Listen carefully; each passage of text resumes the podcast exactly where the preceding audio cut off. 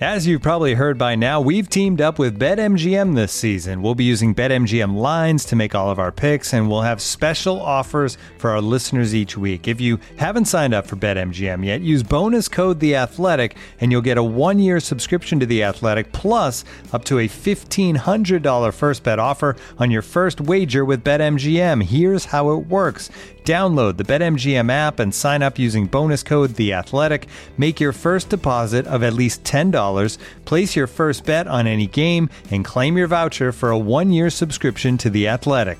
See BetMGM.com for terms. U.S. promotional offers not available in D.C., Mississippi, New York, Nevada, Ontario, or Puerto Rico. Gambling problem? Call 1 800 Gambler. Available in the U.S. Call 877 8 HOPE NY or text HOPE NY 467 369 in New York. Call 1 800 NEXT STEP in Arizona. 1 800 327 5050 in Massachusetts. 1 800 BETS OFF in Iowa. 1 800 270 7117 for confidential help in Michigan. 1 800 981 0023 in Puerto Rico. First bet offer for new customers only in partnership with Kansas Crossing Casino and Hotel.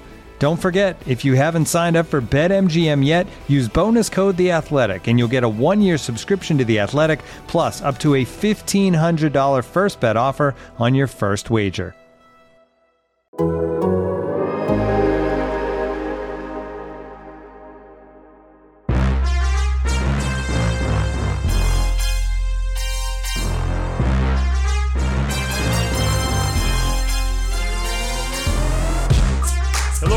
And welcome into Onto Waveland, the Chicago Cubs podcast here at The Athletic. I am Michael Beller, sitting in for Brett Taylor in the host chair here today on uh, Friday, October 9th.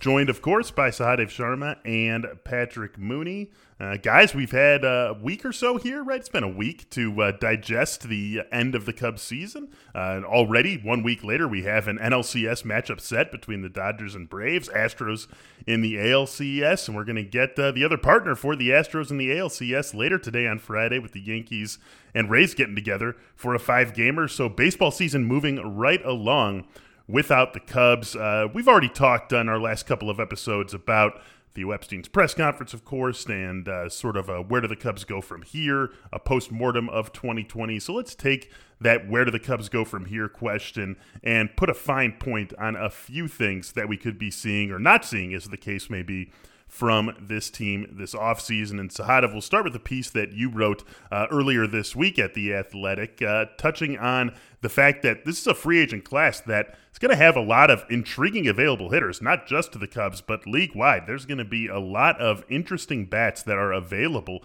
this winter, and yet. Maybe the Cubs can't get in on them, even though some of these guys could be really good fits for the problems we have talked about year after year here for this Cubs offense. Yeah, I mean, there's there's contact hitters available. There were two years ago too. Michael Brantley and DJ LeMahieu are available again. I mean, if you're watching the playoffs, you can see the value of, of contact and, and guys that, that put the ball in play. Michael Brantley is tearing the ball off the cover once again. Uh, you talk about an offense that struggled during the season and then figured it out, and their talent kind of uh, rose to the top in the post postseason. The Cubs were not that group. The Houston Astros continue to be that group. Uh, they're they're not going to be spending money though to address these issues. I mean, they they they're well aware of their problems.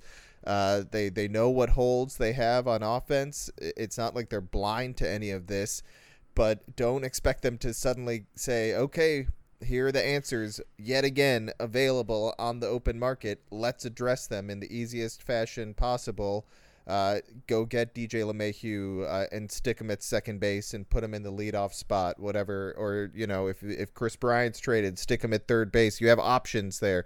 Michael Brantley, you could stick in a corner outfield spot and and uh, and address. Uh, uh, major issues uh, with contact. It, it, it would be so simple to do that. I mean, even Tommy La Stella available, right? And they could go back to a guy that uh, that uh, you know had had an interesting tenure with the Cubs, but is a completely different player than he was uh, uh, when they traded him.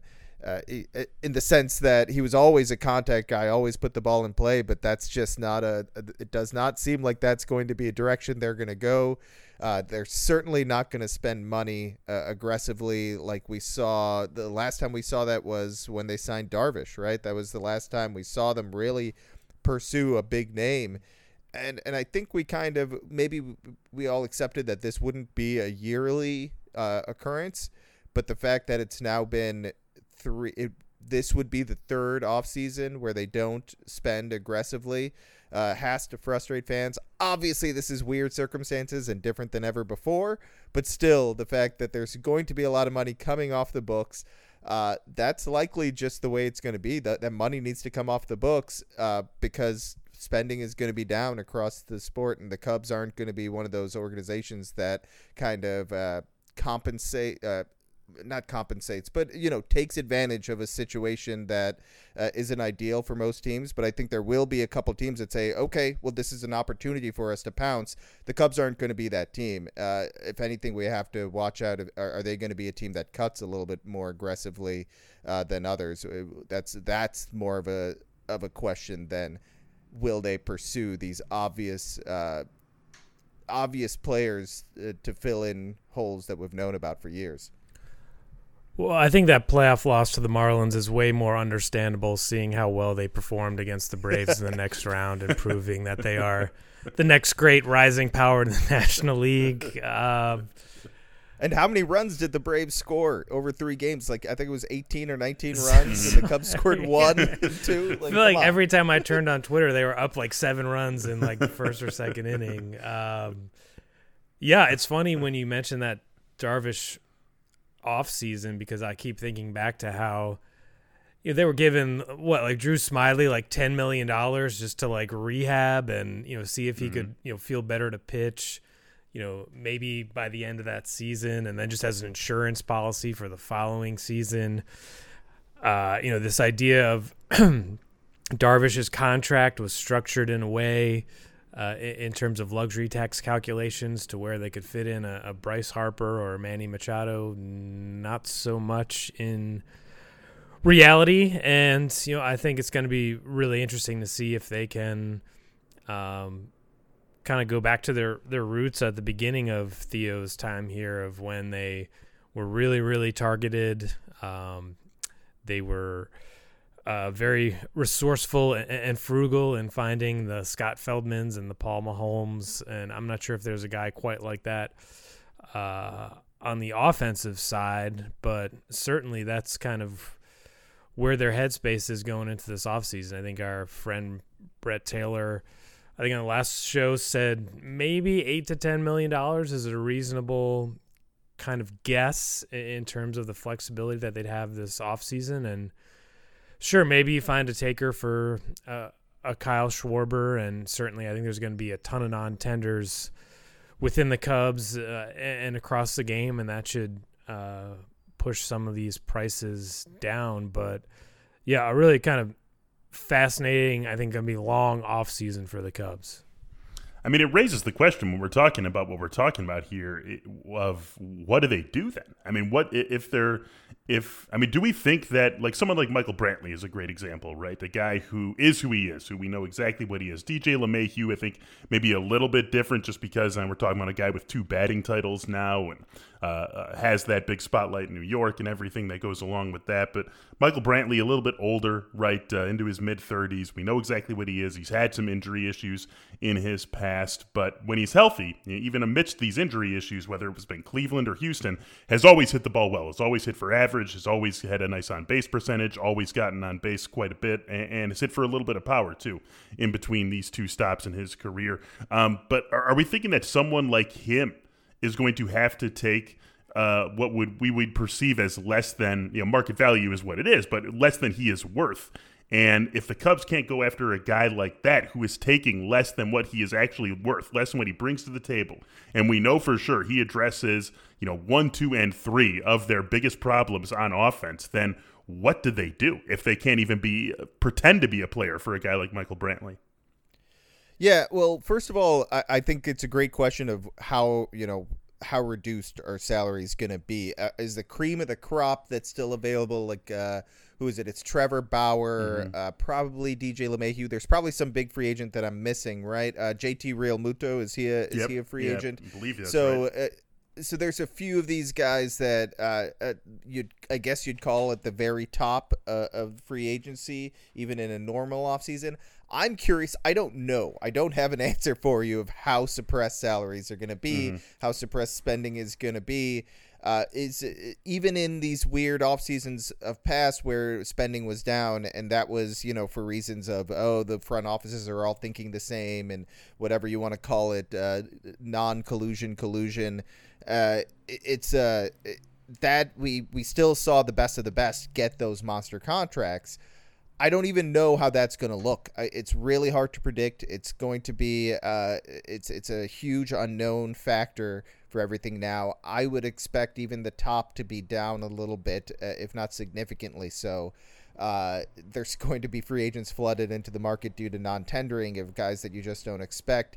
That could maybe open up some opportunities for the Cubs.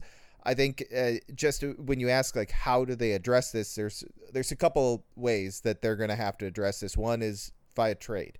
Uh, I think that is their most natural uh, path.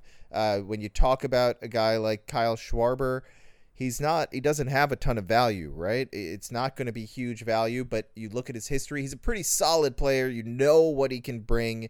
Uh, if a D if a AL team, I guess DH is universal now. If a team that's looking for power uh, is looking to strike uh, maybe at a low value guy, that that's a that's a guy with upside. That's a guy with they. I, I think he's much better than what he showed over 60 games this season. Uh, I I don't know if he's the guy that was in the second half of last year or not, but but he's definitely a guy that a team may target to get uh, to wring some value out of. Now the Cubs need to try and do the same as far as a contact guy, maybe right? Uh, and and there are players like that. I, I mean. Maybe it doesn't. Maybe this is just a small sample size recency bias example, but uh, a guy like Chad Pinder looks good in the postseason mm-hmm. right now, right? And and so I, I was talking to some people the other night about this about uh, he this is random, right? Like this guy came out of nowhere and and this guy in baseball said actually there are numbers that said this guy needed to tweak his swing and he puts the ball in play and he puts it in play hard and this is this is why it's not completely a shock. So you need to so they need to rely on either their scouts or R&D that kind of look at these numbers and say, "Hey, this guy's undervalued. This guy if we do this to him and we have this ability to do this because we know we have this technology or we have the right coaches in place, whatever it is, right? They need to find those guys and they've done it with the bullpen uh, to a large degree. Uh, I, don't know if you you could say they've done it with the starting rotation in a sense that I mean, if you want to start talking about a guy like Alzolay, who they who they've tweaked enough and worked so hard with that now he looks like a real viable starting pitching solution for them. They've done some of this with the pitching side, which is so weird because we've talked about this for years about how they're better at developing hitters than pitchers. Right now, I'm not sure exactly how how we view that uh, because they've done a great job of finding undervalued pitchers, putting them into spots, and and maximizing that talent. I don't know if we can say that for hitters. I mean, who are some undervalued guys that they've had on offense that kind of nobody expected to be good? I, I mean, Luis Valbuena is that the last guy? Maybe I'm missing someone, but uh, that's someone that I uh, like off the top of my yeah. head that I'm like nobody thought anything of him. He was a you know he was picked up off the off. I think he was a DFA or waiver pickup, right? And he was eventually valuable enough to be a key piece to trade for Dexter Fowler, right? So there are there are ways to find guys. I don't know how valuable these guys end up being if they're just like uh, smaller role players that come up big in certain situations or what, but they they definitely need to find a value like uh, uh, you know hidden gems or whatever you want to call them. Let me just uh, really quick, Patrick, throw out some of the bigger names that will be out there. So JT Realmuto is uh, is one of them. We mentioned Michael Brantley and DJ LeMahieu. Uh, Marcus Semien hits the free agent market this offseason. So does uh, George Springer will be out there, and these are guys that we don't expect the Cubs to be going for, but uh, could you know do a go a long way towards setting the market. Maybe Justin Turner is someone who the Cubs could get interested in the past, and Marcell Ozuna is out there too. So I mean, there's there's gonna be guys out there. Brett also wrote about a, a Korean middle infielder that sounds exactly up the Cubs uh, like right up their alley if they could spend money. I have no idea how much that guy's going to cost, but he he's a middle infielder who hits for contact, hits for a high average, uh, probably won't cost you 30, 40 million a year or whatever. Mm-hmm. So, uh, I but I have no idea what kind of money that guy will cost and if they can even touch that. I think it's interesting mentioning Realmuto because maybe whoever loses out on him is the team that the Cubs try to push Willson Contreras on. And that was part of their theory, at least the beginning of last offseason, of all these teams are going to go after Grandal, and then kind of uh, the losers of that sweepstakes might circle back to the Cubs. That obviously didn't happen, but I could see the Cubs trying to kind of play off the, the free agent market and kind of to Sahadev's point, I was looking up and I'm probably going to pronounce their names wrong, but like I don't know, the Yankees get Luke Voit or Gio Urshela. I hope I pronounced their names right, but like Yeah, you're good. Those guys were like nobodies. You know, these were minor deals and they're now you know, just starring on these, you know, Yankee playoff teams and mm-hmm. that was just, you know, being right. And I think Theo said it at his uh, end of season press conference last year, and Sahadev wrote about it. Like, there's no big,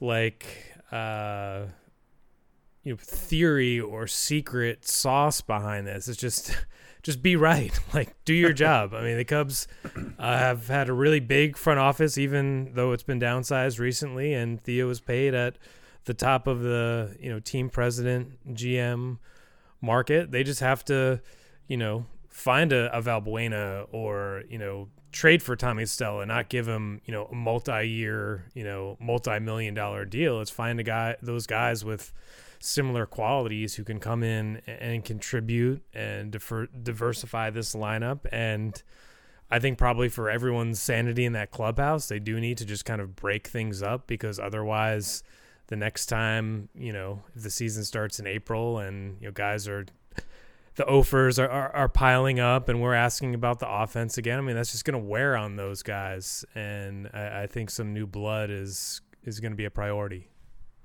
What about Shin-Soo Choo, you guys? I feel like that's someone who's, uh, you know, if you, if you are uh, assuming that you can't get the guys that we're talking about, I feel like Choo could be relatively interesting to the Cubs team. I feel like fit would be the problem, right? Because at this point of his career, um, he's got a DH. Obviously, he's an outfielder only, anyways, beyond that. And so, maybe that becomes an issue. But he's a guy who you know throw throw 2020 out for him, and always been a guy who's made contact, a guy who gets on base a ton, a guy who hits for a little bit of power, brings a uh, brings a left-handed bat into the lineup too. Like if we're trying to be realistic, right? Like yeah, go let let's sign uh, let's go sign Marcus Semien and uh, George Springer and Marcell Ozuna and just have a really fun season, right? Not going to happen. But uh, if we're being realistic about who they're going after, I feel like that's someone who they can maybe get involved on.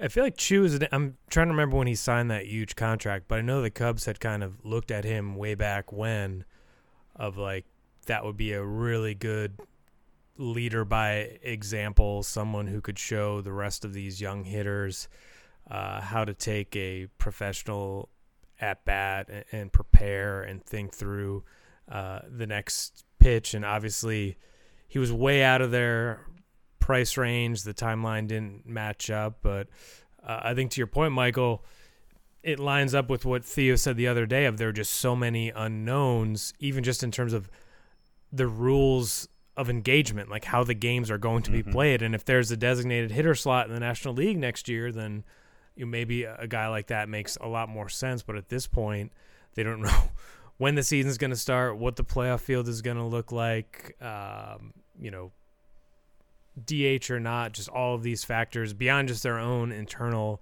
right. finances. It's just a really hard time to, to predict. Looking for an assist with your credit card, but can't get a hold of anyone? Luckily, with 24 7 US based live customer service from Discover, everyone has the option to talk to a real person anytime, day or night. Yep, you heard that right you can talk to a real human in customer service at any time. Sounds like a real game changer if you ask us. Make the right call and get the service you deserve with Discover. Limitations apply. See terms at discover.com/slash credit card.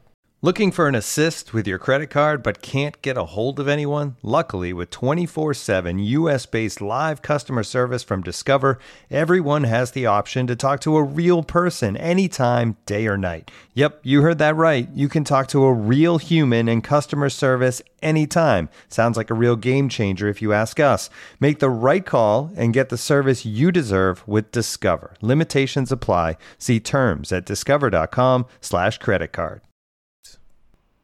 Well, Sahadev made the point a little earlier about uh, you know we've always been talking forever. It seems like in this uh, Theo Epstein administration about the fact that the Cubs have been unable to develop these pitchers, and in recent years, I guess especially when you look at um, unexpected success stories. They really have been all with the pitchers rather than uh, with the hitters. And we saw a couple of those. We saw one in a big way in 2020 in Alec Mills. I think Adbert Alzolay fits in there enough to the point where, as we sit here on what is it, October 9th of 2020, and we look ahead to what the 2021 season may or may not bring. I mean, are we penciling? We certainly are Mills. Are we penciling both of them though into the 2021 rotation with the team as it is now and what we can expect them to do in the free agent and trade market? I mean, probably. I think worst case scenario, they're like you know six man uh, in mm-hmm. a five man rotation, and I, I, think Theo the other day. Uh, pretty much has them penciled in. Uh, in terms of Mills, talking about a guy who's shown the adaptability to have a really long career in, in the big leagues as a starter, and I mean explicitly describing Alzolay as someone they'd been waiting to see develop into a major league pitcher, and they see that now. And you know, some of this is you know their hands are kind of tied. I mean, this is kind of the what they have to do given the budget constraints.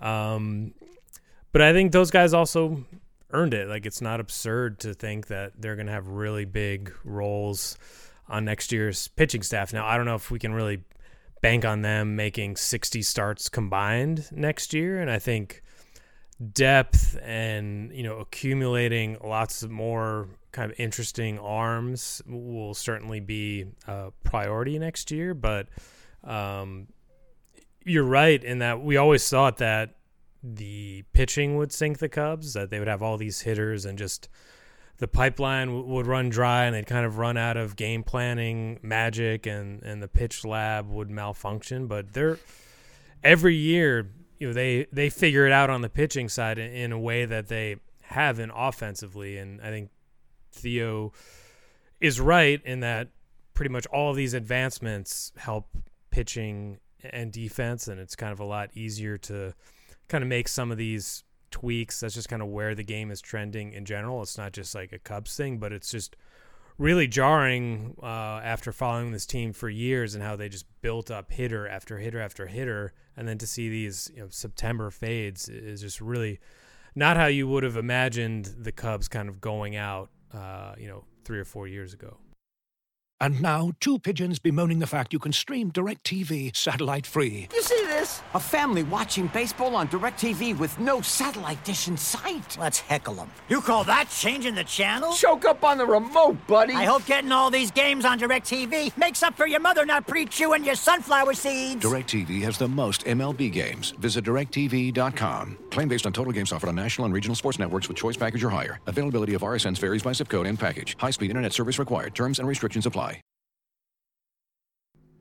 Yeah, and it's definitely uh, a little bit jarring also to take that and uh, look also at what's going on in the postseason. And we talk at the top about the Braves just sweeping right through the Marlins and uh, putting up a ton of runs while they've been doing it. The first round, uh, a round dominated by offense in a lot of spots. Uh, I've been so, sort of sick of the you know teams that out homer their opponents are 18 and 0 now in the postseason. It's like, yeah, I get that's extreme, but uh, you know the, the home run is the only hit in baseball that automatically means you scored a run on that hit. So it should be relatively extreme, but it is still worth pointing out, I guess, that uh, you know it's a, it's been a postseason dominated by the home run, and uh, you know the Cubs uh, didn't hit enough of those uh, really all season, and certainly in the uh, in the two games that they played against the Marlins, the uh, the one run they scored in those games, that Ian Happ solo homer. So it's going to be an interesting offseason, certainly. And um, yeah, I think that's where we can leave it for this episode of On to Waveland. We will still be with you for two more episodes next week before we say goodbye for a little bit. We will be checking in periodically